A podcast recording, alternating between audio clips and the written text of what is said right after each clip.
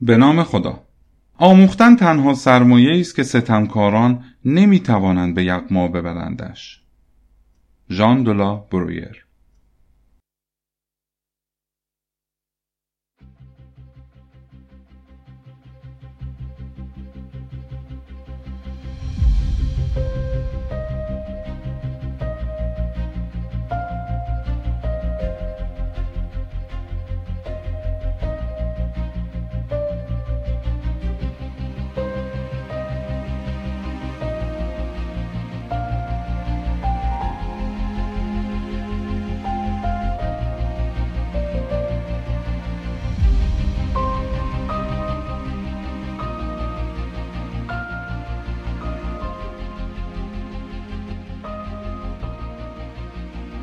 سلام خدمت همه دوستان و همراهانم.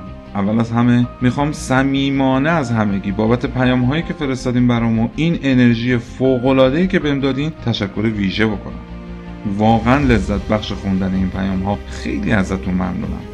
خدا کنه تا آخر بتونم رو سفید این محبت شما باقی بمونم. این تاریخ انقدر شیرین و جذابه مخصوصا برای ما علاقمندهای به تاریخ که آدم هرچی بیشتر واردش میشه دلش می‌خواد بیشتر بدونه. ولی خب زیادی هم تو این دنیای قدیمی یا بچرخیم ممکنه یکم گیج بشیم. به همین خاطر سعی می‌کنم مطالب رو خیلی آمیانه تر و ساده تر بیان کنم. خیلی مطالب غیر مهم رو هم فاکتور بگیرم.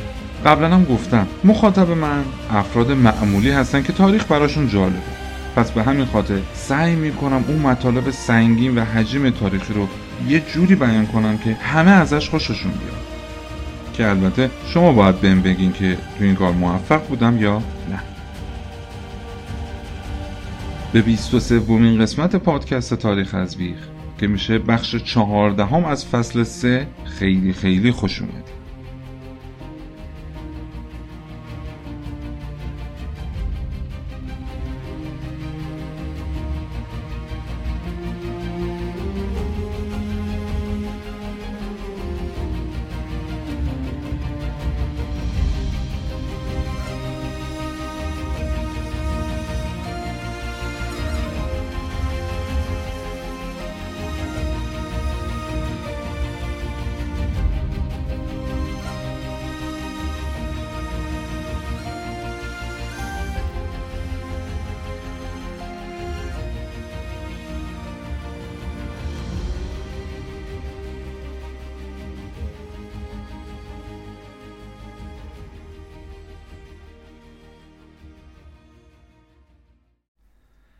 قبل از اینکه قسمت جدید رو شروع کنیم دوست دارم یه پادکست خوب دیگه ای که به تازگی باش آشنا شدم رو بهتون معرفی کنم و بعد وارد داستان خودمون بشیم. خانم فرانک تو پادکست اکوکست داستانهای شیرین قدیمی و کهن ایرانی و غیر ایرانی که کمتر شنیده شده رو به بیان خیلی ساده و دلنشین برامون تعریف می‌کنه. مثل ویس و رامین، ایلیاد، سمک ایار و چند داستان دیگه. به نظرم اینا قصه های هستن که جدا از اینکه خیلی جذاب و شنیدنیه دونستنش برامون لازم و واجبه. من که واقعا دوستش داشتم. پس توصیه می‌کنم برای گوش کردن بهش اصلا معطل نکنید و زودی با یک سرچ ساده تو هر اپلیکیشنی که دارین به تاریخ از بیخ گوش میدین اکوکست رو هم پیدا کنید و نوش گوش هاتون باشه. لینکش رو هم تو توضیحات این قسمت می‌تونید ببینید.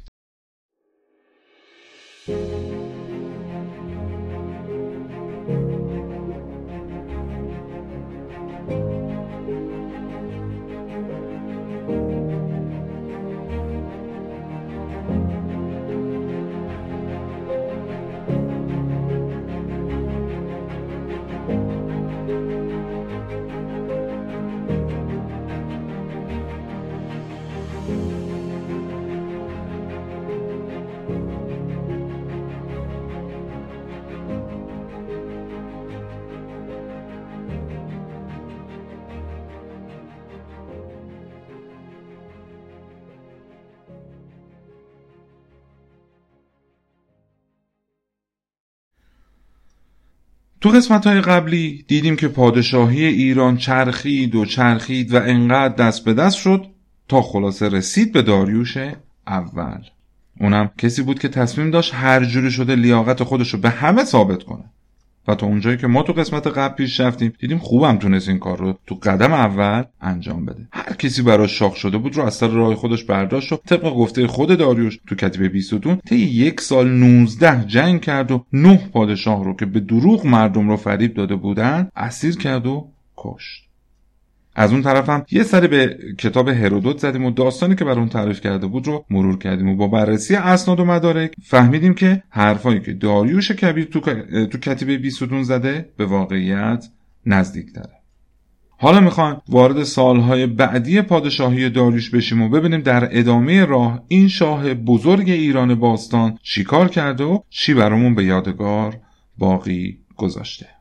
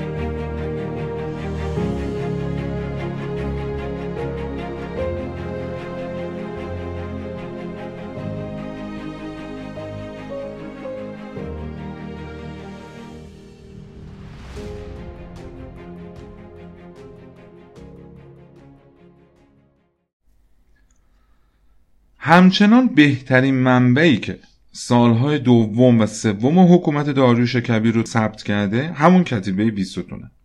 پس ما باز هم میریم دنباله فرمایشات داریوش بزرگ و از تو کتیبه بیستون با هم بخونیم.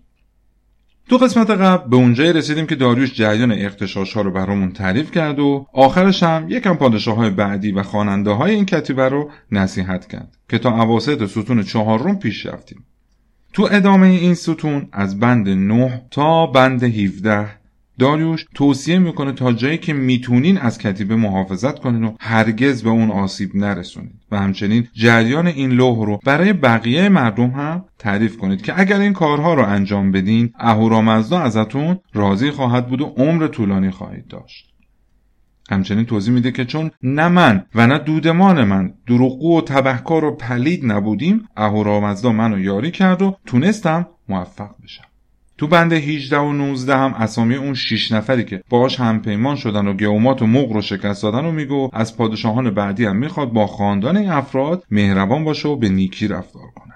تو آخرین بند ستون چهارم که میشه بند 20 میگه من دستور دادم این نوشته رو روی لوهای سنگی، سفالی و چرمی هم بنویسن برای من بخونن.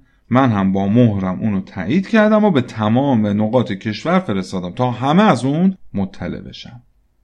حالا وارد ستون پنجم کتیبه میشیم که این ستون به دستور داریوش بعدن به کتیبه اضافه شده. بند اول از ستون پنجم کتیبه بی ستون. این است آنچه من در دومین و سومین سال پس از آنکه شاه شدم کردم. ساتراپی خوزستان برای سومین بار نافرمان شد.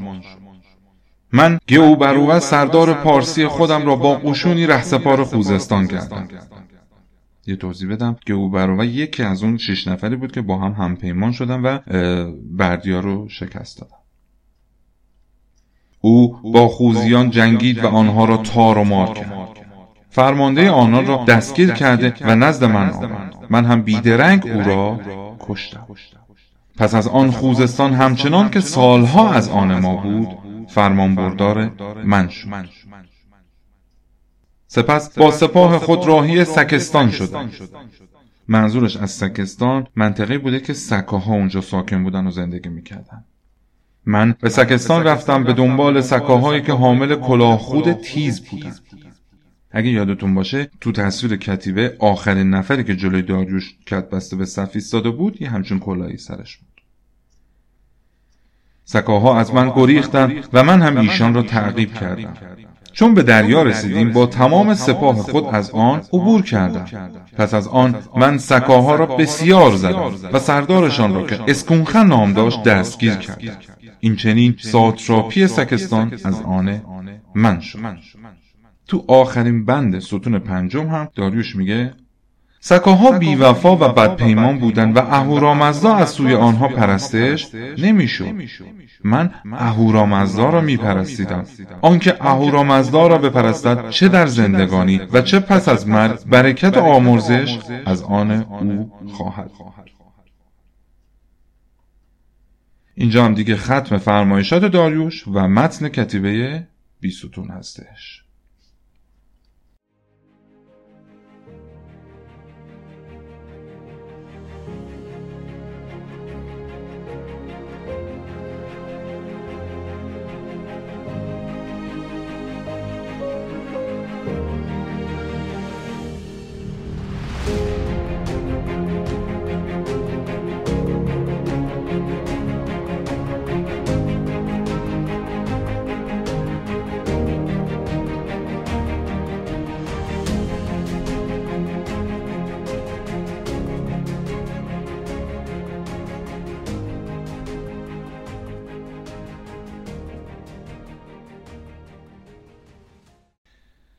در مورد این سکه که داریوش نام برده یه اختلاف نظری بین تاریخ شناسا هست.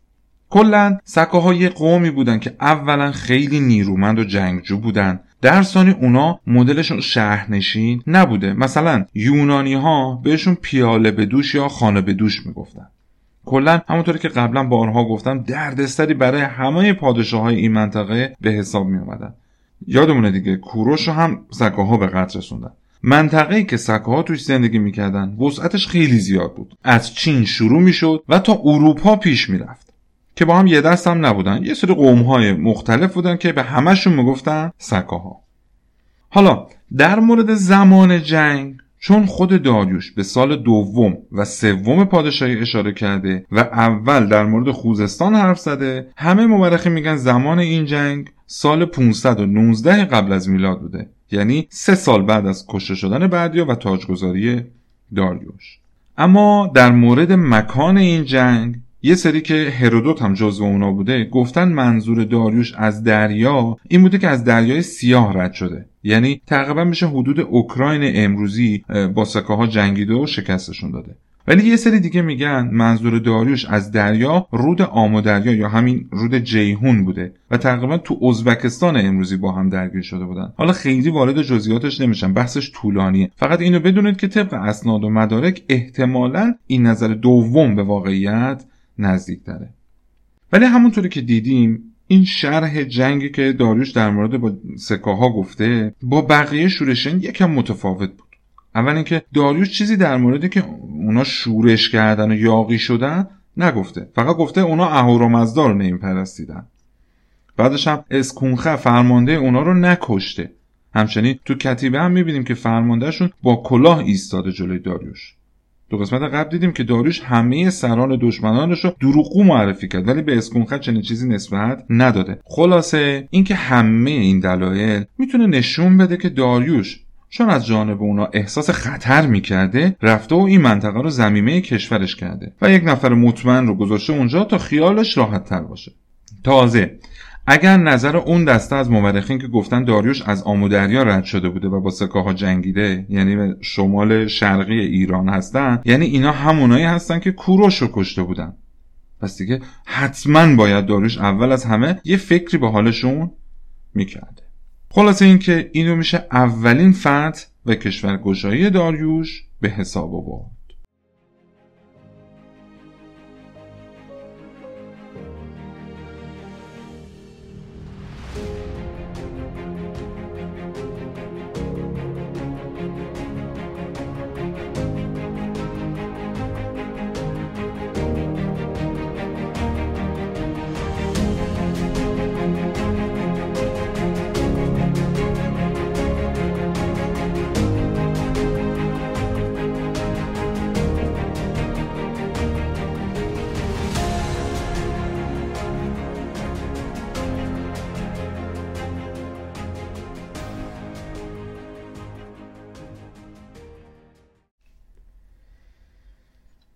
تو متن کتیبه. دیدیم که یه جایی داریوش گفته بود به جز این جریاناتی که گفتم به لطف اهورامزدا کارهای دیگه ای نیز انجام دادم که تو این کتیبه در موردشون حرف نزدم. بعدش هم چند تا مورد رو گفتم که احتمالا می‌تونه اونا باشه. هرودوت میگه یکی از اون کارها پیشگیری شورش در آسیای صغیر بوده. حالا قبل از اینکه این توضیحات هرودوت رو بخونیم یه سر کوچولو به ترکیه بزنیم و با آسیای صغیر بیشتر آشنا بشیم.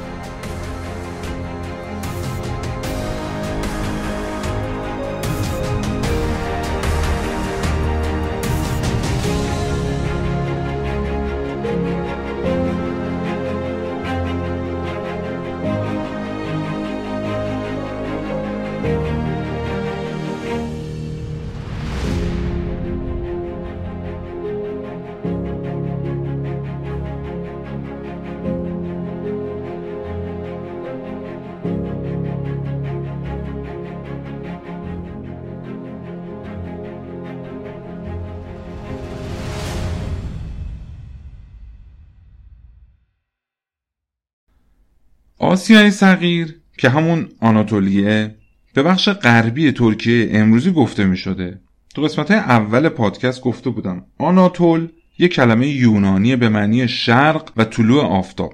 و چون تو یونان آفتاب از این منطقه طلوع می‌کرده به اینجا گفتن آناتولی. این منطقه به خاطر همجواری با سه دریای مدیترانه سیاه و اژه خیلی مهم بوده. در ضمن تو حدود همین سالهای 520 قبل از میلاد که داریوش داره جون می‌گیره بوده که یونان هم داشته به قدرت می‌رسیده و بغل گوش همین آناتولی بوده. پس داریوش هم باید حسابی مراقب می بوده اون اگر تو سرش خیال تصرف یونان رو داشته باشه یا اینکه از جانب یونان احساس خطر می‌کرده در هر دو صورت آناتولی از نظر استراتژیک خیلی مهم بوده. غیر از جنبه نظامی سارد از نظر ثروت و منابع هم خیلی غنی بوده. همچنین تو اون زمان حاصل خیزی خاکش هم زبان زد بوده. هر پادشاه عاقلی نباید اجازه می‌داده به این راحتی ها یه چنین گنجی رو از دست بده. وقتی به ترکیه و کوشاداسی یا ازمیر سفر کنید می‌تونید یه سری هم به دیدنی های تاریخی اونجا بزنید که سارد و معبد آرتمیس هم یکی از اون دیدنی هاست. اینو هم بد نیست بدونیم که این معبد آرتمیس یکی از اون عجایب هفتگانه هستش که اونو به عنوان زیباترین بنای ساخته شده به دست بشر هم می‌شناسن. حالا بعدا در مورد توضیح تک تک این عجایب هفتگانه به عنوان زنگ تفریح یه قسمت خواهم گذاشت. به نظرم جذاب و شنیدنی بشه. تو دوران حکومت داریوش تمام این منطقه آناتولی زیر سایه ساتراپی سارد اگر به خاطر بیاریم 25 سال قبلتر کوروش کبیر بعد از اینکه کروزوس پادشاه لیدیه رو شکست داد هارپاک که وزیر خودش بود رو به عنوان ساتراپ لیدیه که مرکزش هم همین سارد بود رو قرار داد. هارپاک هم تونست با موفقیت کل آناتولی رو به تصرف هخامنشیان در بیاره. بعد از اینکه اوضاع این منطقه سر و سامون پیدا کرد کوروش فردی به نام اوریتس رو به عنوان ساتراپ سارد قرار داده بود. که اون تا دوره داریوش همچنان تو این سمت باقی موند خب حالا که یه کلیاتی در مورد سارت فهمیدیم بریم ببینیم هرودوت در این مورد چی گفت.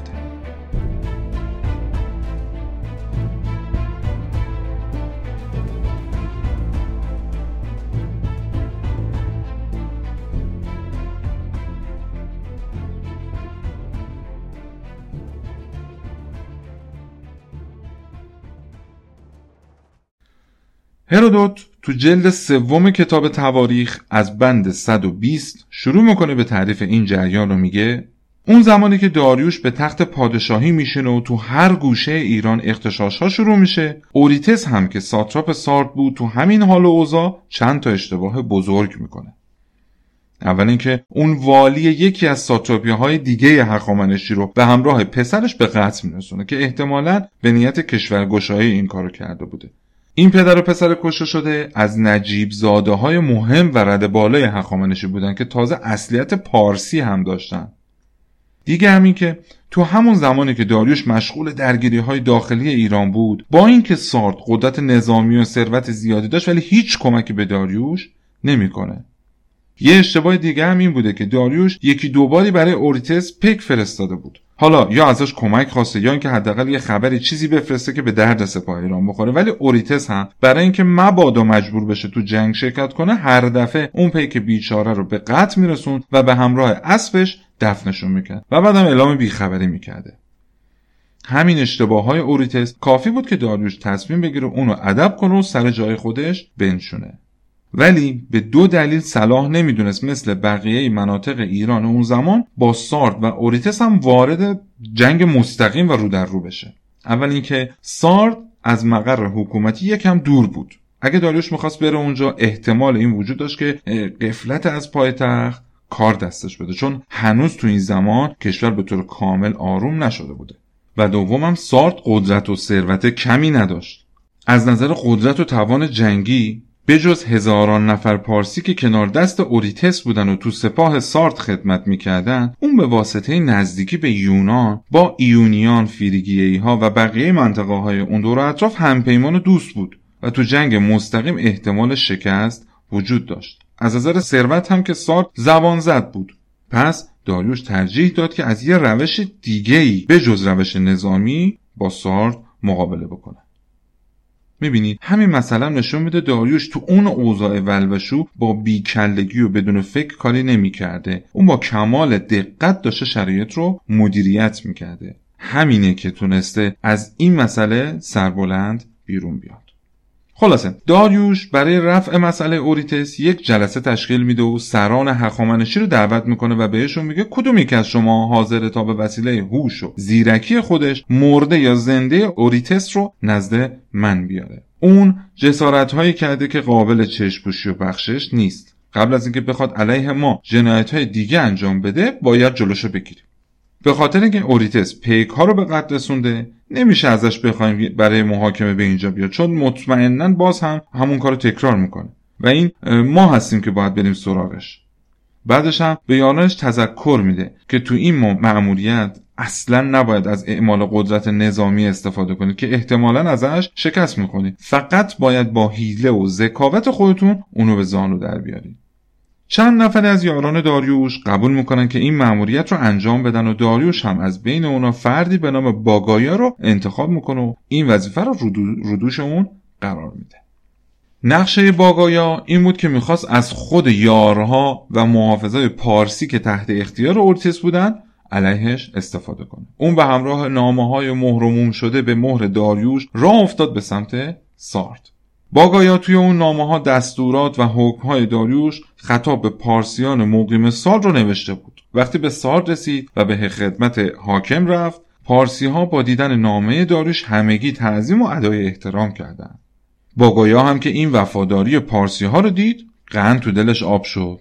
متوجه شد که نصفی از مأموریتش خود به خود انجام شد. بعد شروع می‌کنه نامه ها رو براشون خوندن. که داریوش شاه حکم کرده همه پارسی ها تسلیم فرمان پادشاه باشن و خلاف اون عمل نکنن. پارسی ها حکم داریوش رو پذیرفتن و گفتن که ما آماده انجام دستورات پادشاه هستیم. بعد باگایا حکم بعدی رو خوند و گفت داریوش شاه فرمود پارسی هایی که به من وفادار هستند از حمایت اوریتس دست بردارند و به فرمان من اوریتس حاکم ساد را بکشند و جنازه اش را به فرستاده من تحویل دهند.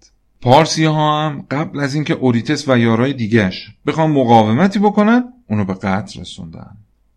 باگایا هم با موفقیت به همراه تمام اموال اوریتس به پایتخت برگشت و قائله سارت هم ختم به خیر شد. هرودوت میگه این یکی از اون اقداماتی بوده که داریوش دو کتیبه بیستون تعریف نکرده.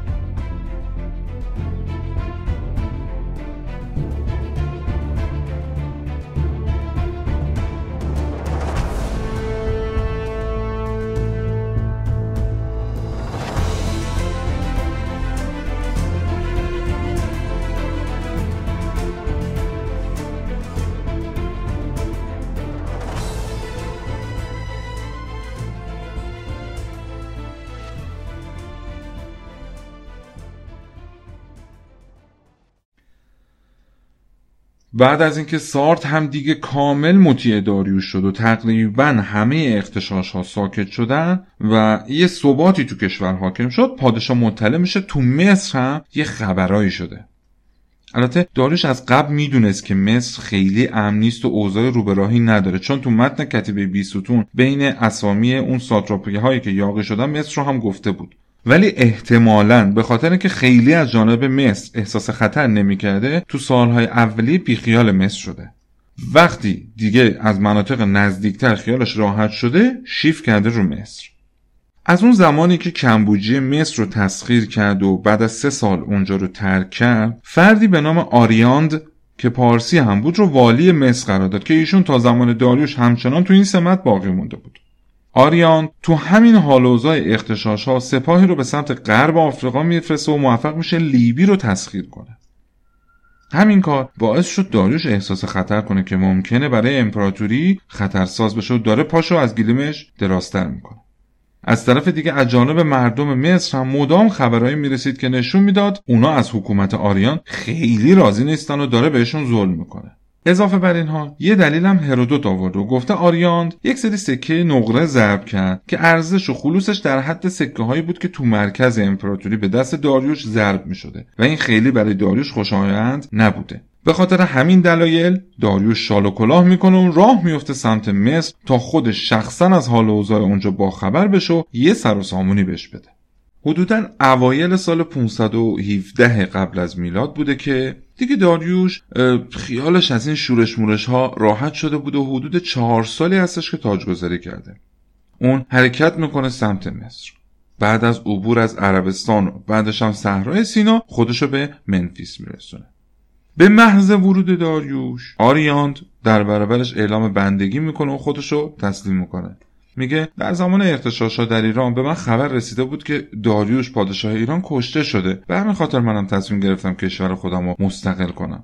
ولی حالا که متوجه شدم به اشتباه خودم اعتراف می‌کنم و من مطیع فرمان شما هستم. داریوش هم اجازه میده آریان همچنان تو سمت خودش باقی بمونه و میبخشدش. داریوش تصمیم داشت تو مصر یه ذهنیت خوبی از خودش بین مردم به جا بذاره. قبلا هم گفته بودم مصری ها کلا خاطره خوبی از زمان کمبوجیه نداشتن و دوست داشتن از زیر پرچم هخامنشی بیان بیرون. داریوش می‌خواست این ذهنیت رو عوض کنه. تو همین راستا مستقیم رفت سراغ کاهنا و روحانیون مصر. چون از قدرت و نفوذ اونا تو مصر با خبر بود. داریوش با روحانیون از در دوستی وارد شد. تونست نظر مثبت اونا رو هم جلب کنه. از خوششانسی داریوش زمانی که وارد منفیس شد دید به خاطر مردن اون گاو و آپیس که قبلا در موردش صحبت کردیم همه شهر تو عزا هستن. کلا این گاوه مثل این که با ایرانیا مشکل داشته. هر وقت ایرانیا رفتن مصر باهاش داستانی داشتن. داریوش هم فرصت و غنیمت میشماره و تو عزاداری اونا شرکت می‌کنه و رسم و رسوماتشون رو محترم میشماره. بعدش هم اعلام می‌کنه هر کسی که بتونه یه گاو جدید پیدا بکنه که طبق آین مصری ها به عنوان گاو آپیس مورد قبول باشه 100 تالان طلا جایزه می‌گیره. تو پرانتز اصلا عدد کمی نبوده ها. خیلی از مورخا میگن اقراقه واقعیت کمتر از این حرفا بوده. بعد از اون داریوش میره سراغ معابد مصری. با اینکه اون یک تا پرست بود و اهورامزدا رو میپرستیده اما دین مصری ها رو محترم میشمار و با تمام مجسمه های خدایان مصری طبق رسم و رسومات اونا رفتار می‌کنه و ادای احترام می‌کنه. مثل بقیه فرعون های قبلی خودش اون خدایان رو پدر خطاب می‌کنه. داریوش به کاهن بزرگ سائیس دستور میده تمام معبدهایی که آسیب دیدن و احتیاج به مرمت دارن رو تعمیر کنه و هزینه همه رو تقبل می‌کنه. در ضمن به فرمان داریوش به هزینه دولت ایران تو مصر یه معبد بزرگ و با شکوه ساختن که وقف آمون خدای اول مصر کردن. این ساخت معبد هم رسمی بود که تمام فرعونهای قبل از داریوش انجام داده بودن. در نتیجه داریوش هم برای اینکه فرعون بودن خودش رو به همه ثابت کنه اونم این کار رو انجام داد. معبدی که داریوش در مصر ساخت معبد هیبیس نامگذاری شد و همونجوری که گفتم وقف آمون خدای اصلی مصریان شده بود. البته گویا بعدها یه سری خدایان دیگه هم برای پرستش اونجا آورده شده بود. عکس های این معبد رو می‌تونید تو صفحه اینستاگرام پادکست ببینید. این معبد پر بود از نقش و نگارهای بسیار با شکوه و مجلل که وجهه با اباحتی به اونجا داده بود و تقریبا بین معابد مصری منحصر به فرد بود. اسم داریوش هر جایی توی این معبد حکاکی شده بود توی یک مستطیل عمودی قرار داشت که به اون مستطیل کارتوش می‌گفتن. رسم مصری ها این بود که فقط اسامی فرعون های مصر و خاندانشون رو توی کارتوش قرار می‌دادن که خود این سندیه که داریوش رو به عنوان فرعون پذیرفته بودن داریوش به غیر از این حرکت های مذهبی تمام راه های تجاری مصر رو بازسازی کرد و یه سری راه های جدید هم از نو ساخت.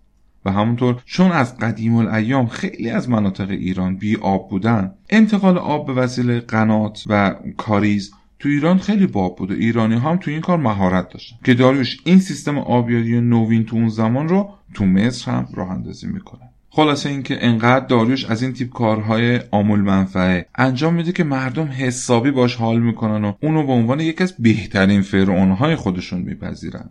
یادتون هست تو قسمتی که داشتم در مورد کمبوجیه و اقداماتش تو مصر صحبت می‌کردم در مورد یه پزشک مصری صحبت کردم به نام اوجا هورسنت که تو موزه واتیکان یه مجسمه ازش هست و همراه یه کتیبه که عکس اون مجسمه رو تو صفحه اینستاگرام گذاشته بودم. تو همین کتیبه آقای دکتر در مورد داریوش هم صحبت کرده و گفته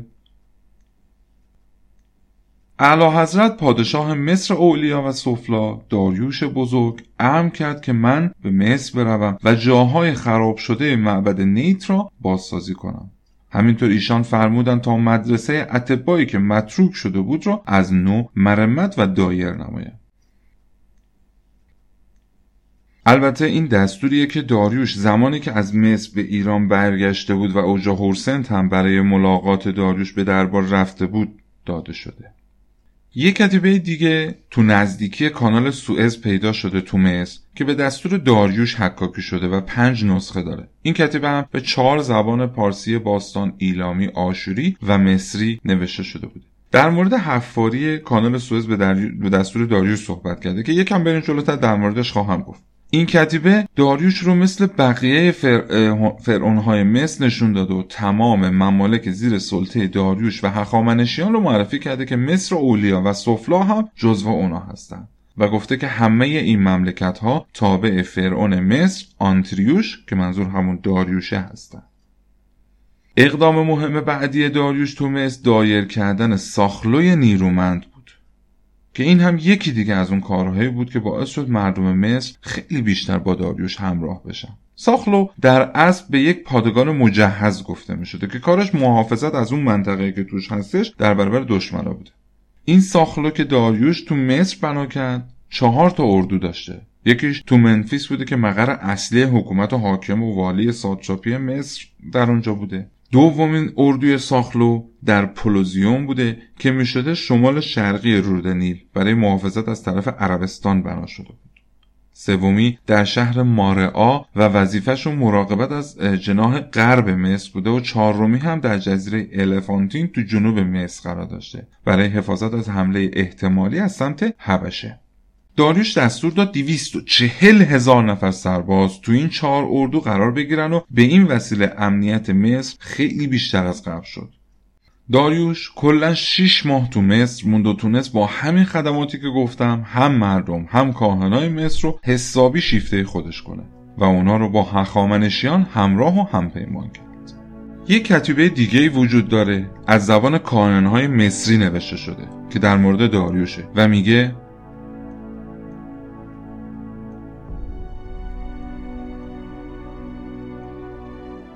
داریوش که زاده نیت و متولی سایس است کارهایی که خدا به اراده خیش آغاز کرده بود را به سرانجام رساند. وقتی او در شکم مادرش بود نیت او را فرزند خیش شمرد دست خودش را با کمان به سویش برد تا دشمنان او را براندازد همان گونه که برای فرزند خودش رع انجام داد. داریوش نیرومند است و دشمنانش را در همه سرزمین ها نابود می کنند شاه مصر اولیا و سفلا که تا ابد جاودان بماند شاه بزرگ پسر ویشتاس و حخامنشی پسر نیت است که نیرومند و جهانگیر است. مردم سرزمین های دور با هدایای خیش رو به سویش می آورد و برایش خدمت می کند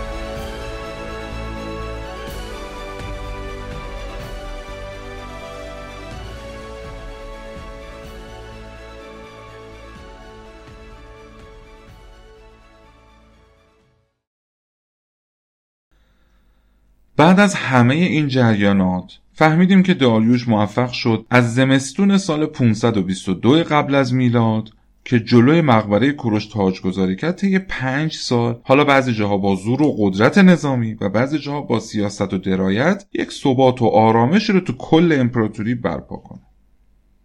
داریوش برای اینکه خیالش از همه بابت راحت بشه و دیگه مشکلات مشابه براش به وجود نیاد دید که لازمه یه تشکیلات و سیستم اداری جدید رو راه بندازه. اون سازماندهی مجدد امپراتوری که از سقوطش جلوگیری کرده بود رو وظیفه خودش می‌دونست. تو سبک حکومت داریوش یه سری مسائل خیلی مهم بود و تو این تشکیلاتی که می‌خواست راه بندازه حتما اونا رو در نظر می‌گرفت.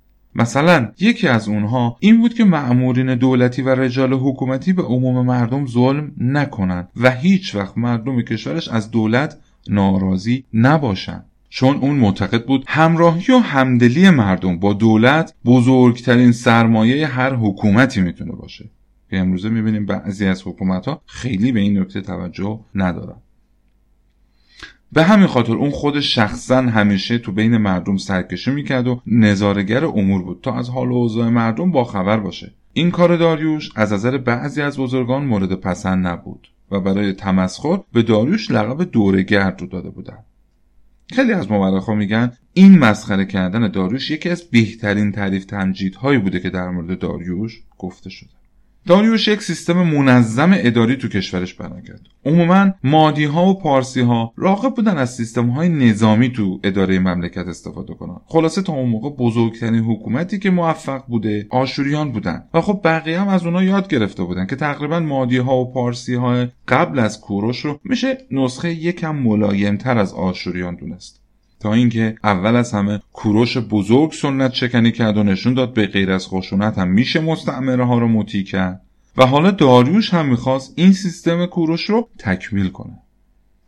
تشکیلات اداری و دبیری که داریوش بنا کرد یه چیز جدید بود که خیلی برای مردم پسندیده تر هم بود اتفاقا. این سیستم اداری و حکومتی داریوش به حدی مورد پسند و خوب بود که حتی تو دوره های بعد از اسلام که تقریبا میشه حدود هزار سال بعد از داریوش همچنان ازش استفاده می‌شده.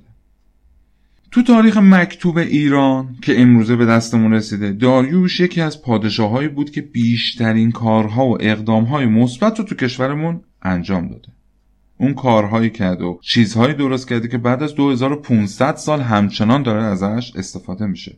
حالا اینجا من ترجیح دادم. این ترتیب زمانی که داریم پیش میریم رو نگه دارم. و کل کارها و سازندگی های داریوش رو تو این 36 سال حکومتش که انجام داده رو تشریح کنم. البته اون پررنگ و هاشو بعد دوباره برمیگردیم و طبق روال پادکستمون با زمان میریم جلو. به دو دلیل همین تصمیم گرفتم. یکی اینکه خیلی از این اقدام ها کارهایی بوده که به مرور و یواش یواش شکل گرفته و یه تاریخ مشخصی نداره مثل همون سیستم اداری که گفتم.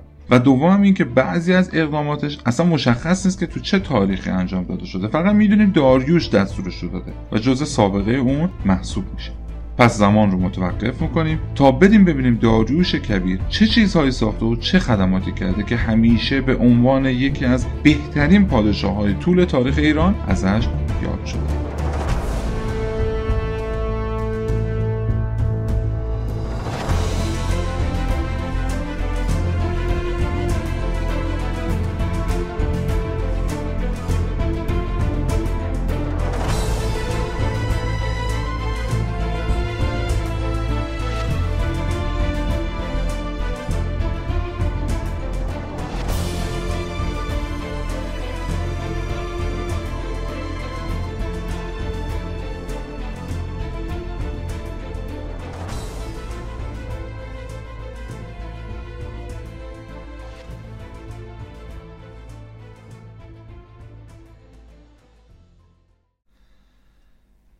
اولین اقدام داریوش این بود که تو همون سالهای اول بعد از اختشاشا کشور رو به بخشها و ساتراپی های مختلف تقسیم کرد. البته این کاری بود که در زمان کوروش هم انجام داده شده بود. ولی به وسیله داریوش این سیاست تکمیل شد. راستی اینو هم بگم. ساتراپ و ساتراپی که این همه شنیدیمشون کلمه های یونانی هستند به زبان پارسی باستان به ساتراپ خشتر پاون می‌گفتن. ولی خب تلفظ همون ساتراپ شهربانی یا ایالت خیلی راحت تره دیگه. به همین خاطر این خشتر پاون دیگه فراموش شده. داریوش کشورش رو به چند بخش یا ساتراپی تقسیم می‌کنه و برای اینکه همه امور اون بخش دست یک نفر نباشه که ممکنه براش دردسر درست کنه دو نفر رو به عنوان مأمور هر ساتراپی قرار داد. اسم یکی فرماندار بود و اون یکی هم سردبیر. فرماندار حاکم نظامی بخش به حساب می اومد و سردبیرم حاکم اداری بود. هر دوی اونا رو هم حکومت مرکزی انتخابشون می‌کرد. ولی عموما سردبیرها افراد خیلی نزدیک به شاه و قابل اعتماد تری بودن. فرماندار در اصل همون حاکم و شاه اون ساتراپی بود مثل قبل. ولی سردبیر مراقب بود که دستورها و حکمهایی که پادشاه از مرکز امپراتوری میفرستاده رو بدون نقص انجام بشه. اگه خلالی تو امور می‌دید سریع به مرکز اطلاع می‌داد. ببینید درسته که یه فرماندار یک شاه محلی دست نشونده تامل اختیار بود. ولی خب همین حضور سردبیر کنارش باعث می‌شد اونا کمتر به فکر استقلال و سرپیچه از عوامر رو از اینجور داستانا بیافتن. قبلا هم گفته بودم یکی از وظایف ساتراپی ها این بود که مالیات رو جمع کنن و به مرکز بفرستن.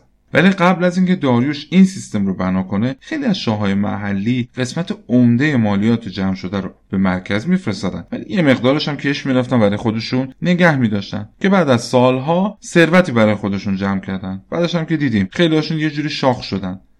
ولی با این کار سردبی دیگه این اجازه رو به فرماندار نمی‌داد. این ارتباط مدام با بخش های مختلف امپراتوری نیاز داشت که پیک ها و نامرسون همیشه تو راه باشن. ولی نبودن راه و مسیر درست درمون تو اون زمان یک این کار رو سخت کرده بود. به همین خاطر داریوش به فکر ساختن و سر و سامون دادن و ایمن کردن راه های کشور افتاد که علاوه بر اینکه ارتباط رو راحت تر کرده بود قدرت مرکزی رو هم افزایش داد. یعنی هم پیک ها و نامرسون ها و هم سپاهیان خیلی سریعتر و راحتتر به مقصد خودشون می‌رسیدن بدیهیه که کاروان ها و بازرگان ها و تجار هم حرکتشون خیلی راحتتر شده بود به خصوص که این مسیرها امنیت داشتن و کاروان ها کمتر با راهزن ها و از این تیپ مشکلات درگیر می شدن. یکی از مهمترین راه های ساخته شده به دستور داریوش جاده شاهی بود که به وسیله این راه شوش به سارت وصل شد طول این مسیر اون موقع 2500 کیلومتر بوده هرودوت که 100 سال بعد از داریوش شخصا از این مسیر عبور کرده بود این جاده رو توصیف می‌کنه و میگه در فواصل معینی در جاده ایستگاههایی با مهمانسراهای عالی ساخته شده. جاده بسیار ایمن است و از مناطق مسکونی دور نمی شود. در لیدی و فریقیه در آسیای صغیر در مسیری حدود 500 کیلومتر 20 ایستگاه وجود دارد. تعداد کل ایستگاه ها یا چاپارخانه ها در جاده از سارت تا شوش به 111 می رسد. انسان با طی مسافتی حدود 30 کیلومتر در روز می تواند طی 90 روز مسافرت خود را به پایان برساند. پیک های سلطنتی داریوش سوارانی بودند که در هر ایستگاه پیوسته اسب خود را عوض می کردن. در پشت زین می خوابیدند و این فاصله را فقط در 15 روز طی می کردن. جاده شاهی مشابهی از اکباتان به سوی شمال شرقی و به باختر یا باکتریا کشیده شده بود. یکی دیگه از اقدامات داریوش تقویت هنگ جاویدان بود. همون هنگی که وظیفه محافظت از شخص شاه رو داشتن. در زمان داریوش این سپاه شکلش عوض شد. در اون زمان بهشون پیاده نظام سنگین اسلحه ارتش هخامنشیان هم گفته می‌شد. مشخصه اونا این بود که تو قسمت های انتهایی نیزشون شکل یک انار زرین وجود داشت. یه عکسی از تو صفحه اینستاگرام می‌ذارم که افراد این هنگ رو نشون داده از دیوارهای تخت جمشید جدا شده. اگه تو اون عکس دقت کنید می‌تونید این انار زرین رو ته نیزه هاشون ببینید. یه ویژگی دیگه اونا این بود که همه افراد این گارد میبایست 100 درصد پارسی باشن. اونا حتی در زمان غیر جنگ هم همچنان وظیفه محافظت از شاه رو داشتن. فرمانده گارد محافظان همیشه از قدرتمندترین و شاخصترین شخصیت های شاهنشاهی بود که دیگه تو سالهای اخیر هخامنشیان نایب السلطنه پادشاه هم همین فرمانده این گارد بود که اصطلاحا بهش حاکم دوم هم می‌گفتن. این سیستم گارد شاهنشاهی یا هنگ جاویدان تا خیلی سالهای بعد همچنان پابرجا بود که بعدها هم دیگه اسمش عوض شد و شدن بادیگارد. در ضمن یونانیا بعد رومی ها بازم بعد از اون حتی ناپل اون. تو ارتش خودشون از این الگو استفاده می‌کردن. که همشون از سیستمی که کوروش و داریوش بنا کرده بود کپی کردن. اقدام مهم بعدی داریوش تو زمان حکومتش تنظیم مالیات ها بود. تا قبل از زمان داریوش سیستم پرداخت مالیات خیلی دیمی و در داغون بود. یعنی چی؟ کوروش خب می‌دونیم یه پادشاه خیلی مهربون و دلرحمی بوده. مطمئنا خیلی به مردم فشار نمی آورده برای مالیات. هر که هرچی می‌تونسته می‌داده. کمبوجی هم که بنده خدا تو تمام دوران حکومتش درگیر مصر بود. خیلی وقت برای کار دیگه نداشت. بردی هم که خب هیچی. تازه به غیر از این مسئله تا قبل از دالیوش پول رایجی تو ایران وجود نداشت. اکثرا معامله ها کالا به کالا بوده. یکی می‌رفته گندم می‌داده جاش باقالی می‌گرفته اون یکی گوسفندش رو می‌داده لباس می‌خرید و از اینجور صحبت ها عموما برای پرداخت مالیات ایالت ها به صورت ادواری حالا هر جوری خودشون راحت بودن یه سری هدیه های از طلا و نقره و چیزایی با ارزش دیگه برای شاه میفرستادن که مبلغ و اندازه معینی هم نداشته. این راحت بگم هر ساتروپی هر چقدر و هر وقت دلش می‌خواست یه هدیه میفرستاده برای پادشاه به نام مالیات و می‌گفته که قربانت شوم. این چیزی بود که من تونستم جمع کنم. که قطعا کوروش هم می‌گفته دست شما درد نکنه و میذاشه تو صندوق. ولی داریوش اومد اولا یه زمانی رو به طور ثابت قرار داد که سالانه تو اون تاریخ ساتراپی ها باید مالیاتشون رو پرداخت می‌کردن بعدش هم این که برای هر ساتراپی هم یک نرخ مالیاتی قرار داد که مساوی هم نبودن. اون جاهایی که منابعشون بیشتر بوده یا تجارت بیشتر رونق داشته یا هر دلیل دیگه ثروتمندتر و متولتر بودن باید مالیات بیشتری پرداخت می‌کردن. مثل بابل و مصر. حالا جالب اینجاست. قبلا هم گفتم داریوش رفاه و رضایت مردم کشورش براش خیلی مهم بوده و نمی‌خواسته هیچ وقت به اونها اجحاف بشه. در نتیجه برای تعیین این مالیات ها کلی تحقیق و بررسی می‌کنه که حتی مالیات بعضی از ایالت ها رو کمتر از قبل کرد. پلوتارک یه مورخ یونانی که حدودا سال 100 میلادی زندگی می‌کرده یه کتابی داره به نام سرگذشت ها که تو اون کتاب در مورد افراد برجسته تاریخ صحبت کرده. اون یه جایی در مورد داریوش نوشته داریوش در صدد تحقیق برآمد تا معلوم نماید که مالیات تعیین شده بر مردم گران است یا نه. و چون جواب آمد که گران نیست و با اینکه برای وی محرز گردید که مردم می توانند مالیات ها را بپردازند باز مالیات ها را کاهش داد تا تحمیلی بر آنها وارد نشود. در ضمن داریوش قانون دیگه هم گذاشته بود و اونم این بود که مردم پایتخت یعنی پارسی ها و مادی ها از پرداخت مالیات معاف بودن همین قوانین درسته که باعث شده بود یه سری از ایالت ها خیلی خوشحال بشن مردمشون ولی یه سری هم خیلی از این قانون ها خوششون نیامده بود. این نارضایتی ها به حدی بود که هرودوت یه جایی به داریوش لقب دکاندار داده و گفته اون بیشتر از اینکه بخواد به فکر کشورداری باشه به فکر جمعآوری ثروته که احتمالا این حرف هرودوت هم از روی همین حس نارضایتی گفته شده. خلاصه این نظام مالیاتی و نظم و ترتیب دادن بهش باعث شد سیل ثروت از تمام مناطق امپراتوری به طرف پایتخت سرازیر بشه. حالا برای اینکه این نظام مالیاتی و معاملات و تجارت و همه اینها درستتر و دقیقتر بشه باید واحدهای اندازگیری هم سر و سامون پیدا می‌کرد. تا اون موقع واحد یکسان برای اندازه گیری تو کل امپراتوری نبود. تو مصر یه واحدهایی برای خودشون داشتن. تو پارس و ایلام یه واحدهای دیگه. که این تبدیل واحدها هم یه معضلی بود. داریوش دستور میده واحدهای اندازه گیری تو کل امپراتوری یکسان بشه و همه رو تبدیل کرد به معیارهای هخامنشی. مثلا برای وزن از واحدهای شکل کرشه و تالان استفاده کردن. شکل از همه کوچیکتر بود که میشه 8 و یک سوم گرم. ده برابر اون کرشه و تالان هم یه چیز حدود سی کیلو بود. برای اندازه گیری طول هم از زراع استفاده می‌کردن که اون زمان تو فارسی باستان بهش ارشنیش می‌گفتن. یه چیز حدود 51 سانتی متر بود. برای مایعات هم از واحد دسویه استفاده می‌کردن که یه پلقی از یه لیتر کمتر بود. واحدهای بزرگتر مایعات هم بازیش یا یه کوزه بود که میشه ده دسویه تقریبا ده لیتر. بزرگترین واحد مایعات هم ارتاب است که حدود 29 لیتر یعنی 30 دسویه بوده.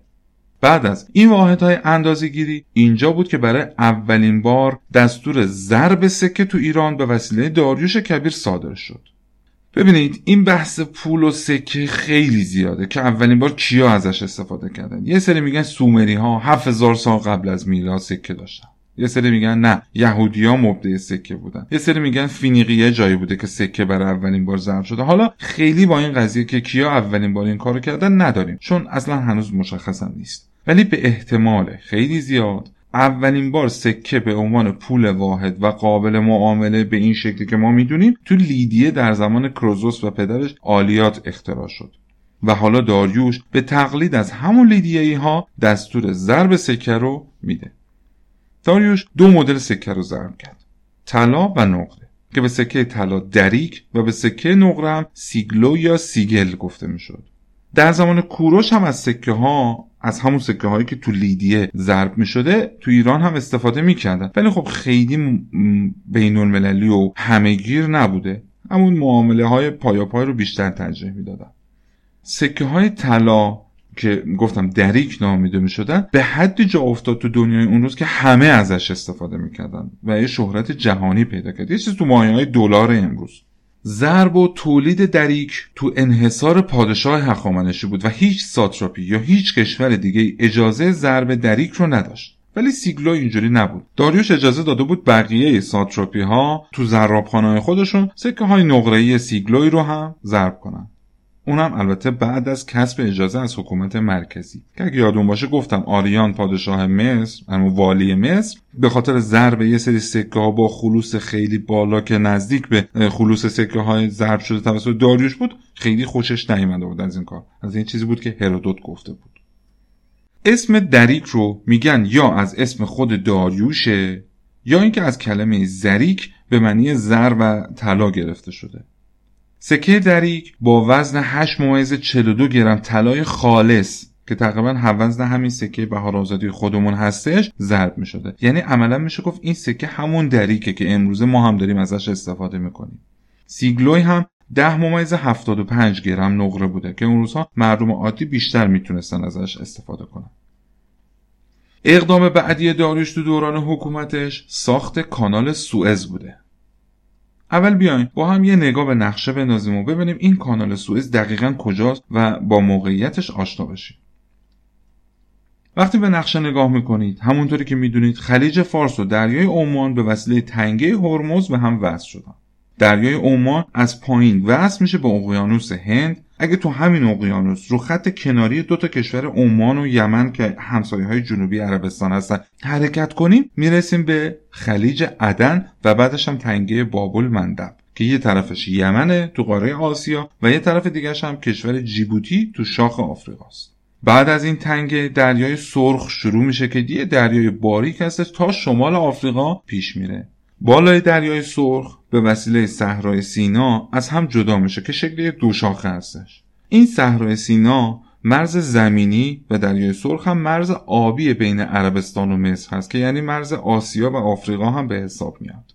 یکی از اون دو تا شاخه بالای دریای سرخ که میشه شاخه غربی یعنی اون که سمت غرب در صحرای سینا هستش مستقیم رفته به سمت دریای مدیترانه. ولی حدودا 190 تا 200 کیلومتر قبل از اینکه به دریای مدیترانه برسه دیگه تمام میشه. و این دوتا دریا از اینجا دیگه به هم وصل نیستن. اگه یه کشتی حالا چه تجاری یا نظامی که می‌خواسته از شمال مصر و ساحل مدیترانه به سمت ایران و خلیج فارس بیاد مجبور بوده کشتی ها رو بالای مصر تو ساحل مدیترانه متوقف کنه. همه بار رو زمینی تو همون فاصله حدود 200 کیلومتری بین این دوتا دریا بیارن تا ساحل دریای سرخ. دوباره بار کشتی می‌کردن تا برسونن به ایران و هندوستان و بقیه مناطق شرقی امپراتوری هخامنشی. اگرم نمی‌خواستن این کار رو بکنن باید کل قاره آفریقا رو با کشتی دور می‌زدن تا به مقصد برسن که در هر دو صورت هزینه و زمان خیلی زیادی هدر می‌رفته. تا اینکه در سال 515 قبل از میلاد داریوش تصمیم می‌گیره برای حل این مشکل یه فکری بکنه. اون لازم دید به جز راه زمینی باید شرق و غرب امپراتوری به وسیله دریا هم به هم متصل باشن. تو همین زمان یه دریانورد خیلی کارکشته و معروفی زندگی می‌کرده به نام اسکولاکس. داریوش اونو دعوت می‌کنه و بهش مأموریت میده تا تمام آبهای دوروبر امپراتوری رو بررسی کنه و یه گزارش دقیق ورداره بیاره برای داریوش. داریوش یه تعدادی کشتی جنگی پارسی در اختیارش قرار میده و اونم راهی میشه. کشتی های ایرانی به سرکردگی اسکولاکس از رود کابل تو افغانستان سفرشون رو شروع می‌کنن و وارد رود سند میشن. و بعدش هم خودشون رو به اقیانوس هند میرسونن که بعد از اون طی همون مسیری که قبلا گفتم تا انتهای شمالی دریای سرخ میرن و به جایی می‌رسن که دیگه نمی‌تونن به راه خودشون ادامه بدن و دریا و آب تموم میشه این سفر اونا سی ماه طول کشید و وقتی گزارش به دست داریوش رسید داریوش دستور حفر کانال سوئز رو میده. این کانال حدود 100 سال قبل از داریوش به دست نخو فرعون مصر ساخته شده بود ولی نیمه کار رها شد. میگن زمان نخو حدود 120 هزار نفر مصری تو ساخت این کانال کشته شدن و آخرش هم نتونستن تمومش کنن. ولی داریوش به همراه مهندس ها و کارگرای پارسی، مصری و بقیه ممالک موفق میشن ساختن این کانال رو تا سال 497 قبل از میلاد به اتمام برسونن. یعنی از زمانی که داریوش اسکولات رو برای تحقیق فرستاد تا بهار سال 497 که خودش از شوش به مصر رفت برای افتتاح این کانال حدود 18 سال طول کشید که تو 8 سال اول فقط تحقیق ها و بررسی هاش انجام می‌دادن و ساختن کانال 10 ساله تموم شد. بعد از افتتاح این کانال به دست داریوش خودش شخصا با افتخار تمام سوار بر کشتی از مصر به سمت ایران راه افتاد. از طرف ساتراپی مصر هم بین 24 تا 32 تا کشتی هدیه به همراه داریوش روانه ایران شد. اون زمانی که داریوش این کانال رو افتتاح کرد حدوداً 53 ساله بود و امپراتوری هخامنشی تو اوج قدرت خودش داشته حکرانی می‌کرد. حالا یه توضیح بدم این کانالی که اون روز داریوش دستور حفاریش داد با چیزی که امروزه داریم می‌بینیم متفاوته در اون زمان کانال سوئز دریای سرخ رو به رود نیل وصل می‌کرد. یعنی دریای سرخ مستقیم به دریای مدیترانه وصل نبودا رود نیل واسطه این دوتا دریا شد. ولی امروزه کانال سوئز مستقیم دریای سرخ رو به دریای مدیترانه وصل می‌کنه. این کانال جدیده در سال 1859 ساختنش شروع میشه. یعنی حدود 2300 خورده ای سال بعد از داریوش. جالب اینجاست که تو این زمان هم مثل زمان داریوش بعد از ده سال یعنی در سال 1869 ساخت اون کانال تمام شد. همونطوری که قبلا گفتم داریوش طبق عادتی که داشته یک لوح بزرگ سنگی کنار کانال سوئز قرار میده که نشون بده ساخت این کانال کار کی بوده. داریوش دو اون کتیبه میگه خدای بزرگ اهورامزداست که آسمان ها را آفرید که زمین را آفرید این سرزمین ها را آفرید که مردم را آفرید که شادی را برای مردم آفرید. و پادشاهی این سرزمین پهناور که دارای اسبان خوب و مردم خوب است را به داریوش سپرد. منم داریوش شاه شاهان شاه بزرگ شاه ممالکی که از تمام نژادها در آن مسکون است. شاه این سرزمین بزرگ تا آن دور دست. ها پسر ویشتاس به هخامنشی من پارسی هستم و به همراه پارسیان مصر را گرفتم. من امر کردم این آبراه را از رود نیل که در مصر جاری است تا دریایی که از پارس میآید بکنند تا کشتی ها از مصر روانه دریای پارس شوند. این آبراه کنده شد چنان که فرمان دادم و اراده من. تو اون کتیبه یه تصویری هم هست که 24 ایالت زیر سلطه هخامنشیان رو نشون میده. ظاهرا تو همین زمان که داریوش در مصر بوده قبلا گفتم حکومتش هم تو اوج قدرت خودش بوده دستور میده یه مجسمه هایی هم از خودش بسازن. یکی از اونها همون موقع به شوش انتقال داده میشه که الان هم در موزه ملی ایران نگهداری میشه. به نام تندیس مصری داریوش بزرگ. این مجسمه سیمتری الان دیگه متاسفانه سر نداره. عکسش رو می‌تونید تو صفحه اینستاگرام ببینید. کتیبه حکاکی شده پای این مجسمه ثابت می‌کنه که متعلق به داریوش بود. این مجسمه سنگی که داریوش شاه دستور داد در مصر بسازند برای این است که هر کسی در آینده آن را دید بداند که پارسیان مصر را تصرف کرد.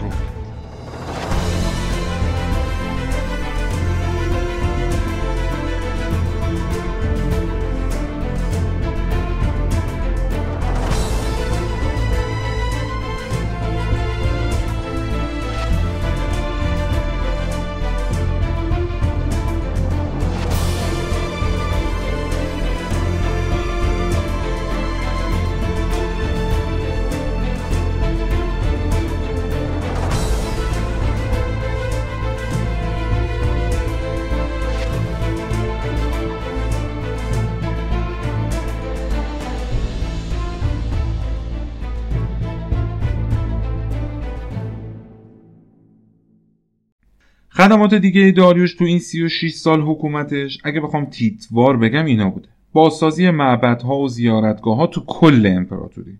حتی معبد یهودیا تو اورشلیم یعنی همون معبد سلیمان رو که بخت و نابود کرده بود و کوروش استات تعمیرش رو زد. و بعد هم به دلیل اختلاف بین خود یهودیا نیمه کارمون رو دوباره دستور بازسازیش رو صادر کرد.